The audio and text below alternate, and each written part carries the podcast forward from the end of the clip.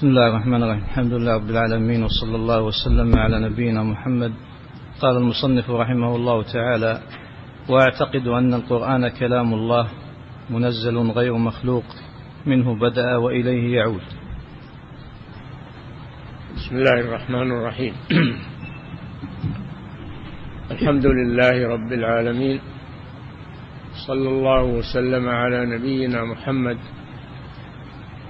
وعلى آله وأصحابه أجمعين. من أصول أهل السنة والجماعة الإيمان بأن القرآن كلام الله. حقيقة.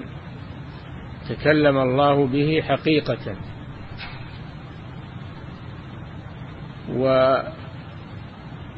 وأرسل به جبرائيل عليه السلام بلغه إلى محمد صلى الله عليه وسلم.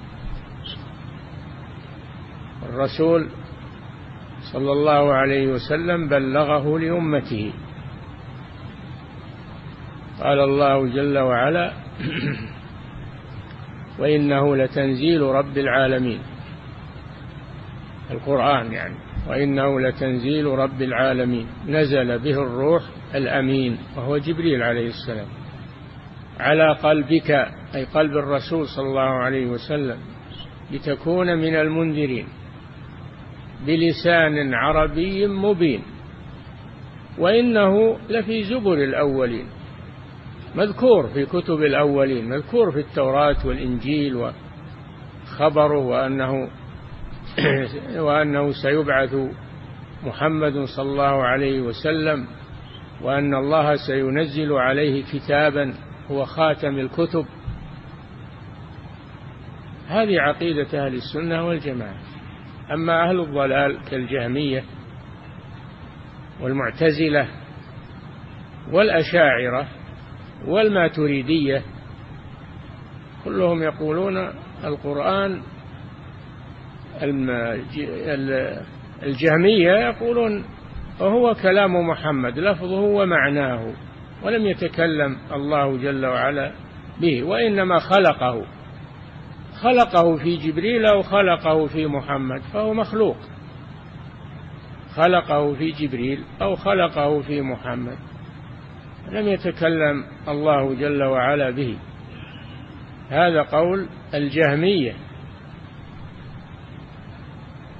أهل الضلال والإلحاد والعياذ بالله. أتباع الجهم بن صفوان. أتباع الجهم ابن صفوان وتلقته عنه الجهمية ثم المعتزلة أيضا يقولون إن القرآن مخلوق خلقه الله في جبريل أو خلقه في محمد تكلم به فهو كلام فهو مخلوق كلام مخلوق. الأشاعرة والماتريدية يقولون معناه من الله وأما لفظه فهو من محمد. فالجهمية يقولون هو كلام محمد لفظه ومعناه. وأما الأشاعرة والماتريدية يقولون لا المعنى من الله سبحانه وأما اللفظ فهو من محمد. هذا كلامهم. أما أهل السنة والجماعة فهم يقولون القرآن كلام الله منزل غير مخلوق. وإنه لتنزيل رب العالمين نزل به الروح الأمين. تنزيل الكتاب من الله العزيز العليم. تنزيل الكتاب من الله العزيز الحكيم. إنا أنزلنا إليك الكتاب فهو منزل من الله سبحانه وتعالى. لفظه ومعناه. والله جل وعلا يتكلم وكلامه من صفات الأفعال التي يفعلها متى شاء وكيف شاء وبما شاء سبحانه وتعالى. هذا مذهب أهل السنة والجماعة في كلام الله عز وجل وهو الحق الذي لا ريب فيه إلا موافق للكتاب والسنة. الله جل وعلا وصفه بأنه كلامه وإن أحد من المشركين استجارك فأجره حتى يسمع كلام الله. ما قال حتى يسمع كلامك قال حتى يسمع كلام الله. وهو القرآن العظيم. هذا مذهب أهل السنة والجماعة في القرآن العظيم. والتوراة والإنجيل والزبور كلها من كلام الله سبحانه وتعالى. نعم. واعتقد أن القرآن كلام الله منزل غير مخلوق. منه بدأ منزل كما في القرآن. تنزيل رب وإنه لتنزيل رب العالمين. نزل به الروح وهو جبريل الأمين الأمين على الوحي عليه الصلاة والسلام. على قلبك قلب الرسول صلى الله عليه وسلم. هذا سند القرآن. فلا أقسم بما تبصرون وما لا تبصرون. إنه لقول رسول كريم. يعني جبريل عليه السلام أو محمد عليه الصلاة والسلام. لكن من جهة التبليغ. قول الرسول من جهة التبليغ. وهو كلام الله من جهة الأصل والحقيقة. والكلام إنما ينسب إلى من قاله مبتدئا لا إلى من قاله مبلغا مؤديا. القرآن كلام الله المقروء المحفوظ المحفوظ في الصدور والمكتوب في السطور هو كلام الله سبحانه وتعالى. المتلو بالألسن هو كلام الله سبحانه وتعالى. نعم. وأعتقد أن القرآن كلام الله منزل غير مخلوق. منه بدأ وإليه من الله بدأ من الله بدأ. نزل من الله سبحانه وتعالى. وإليه يعود في آخر الزمان يقبض القرآن ويرفع. في آخر الزمان يرفع القرآن. هذا من علامات الساعة. نعم. وأنه وإليه يعود. نعم. منه بدأ وإليه يعود وأنه تكلم به حقيقة. تكلم به حقيقة لا مجازا كما تقوله الجهمية والمعتزلة وأهل الضلال. يقولون تكلم الله به مجازا لا حقيقة. نعم. وأنزله على عبده ورسوله وأمينه على وحيه وسفيره بينه وبين عباده نبينا محمد صلى الله عليه وسلم. أنزله على رسوله محمد صلى الله عليه وسلم. الرسول بلغه لأمته وبقي محفوظا لا يبدل ولا يغير إلى أن يرفعه الله في آخر الزمان. كما قال جل وعلا إنا نحن نزلنا الذكر وإنا له لحافظون. نعم. وأؤمن بأن الله فعال لما يريد.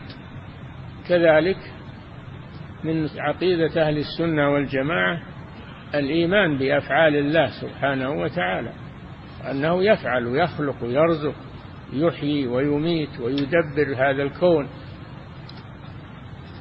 فهو يفعل ما يريد سبحانه وتعالى فعال لما يريد. نعم. وأؤمن بأن الله فعال لما يريد ولا يكون شيء إلا بإرادته.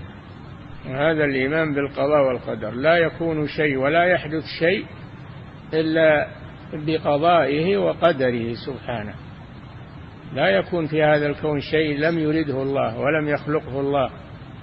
كل شيء الله خالق كل شيء وهو على كل شيء والله خالق كل شيء.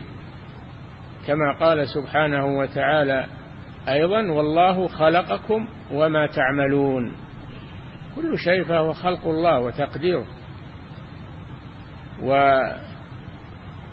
والمعتزلة نفوا القدر وقالوا إن الإنسان هو الذي يخلق فعل نفسه ولم يقدره الله عليه قبحهم الله. فيقولون الإنسان يخلق فعل نفسه. ولم يسبق أن الله قدره عليه. نعم. ولا يكون شيء إلا بإرادته ولا يخرج شيء عن مشيئته. لا يكون شيء إلا بإرادة الله. قال جل وعلا فعال لما يريد. والإرادة على نوعين إرادة كونية قدرية وإرادة شرعية دينية. الله يريد أن يتوب عليكم ويريد الذين يتبعون الشهوات أن تميلوا ميلا عظيما. يريد الله أن يخفف عنكم. وخلق الإنسان ضعيفا. هذه إرادة شرعية. نعم. ولا يخرج شيء عن مشيئته. كل شيء فهو بمشيئة الله. ما شاء الله كان وما لم يشأ لم يكن.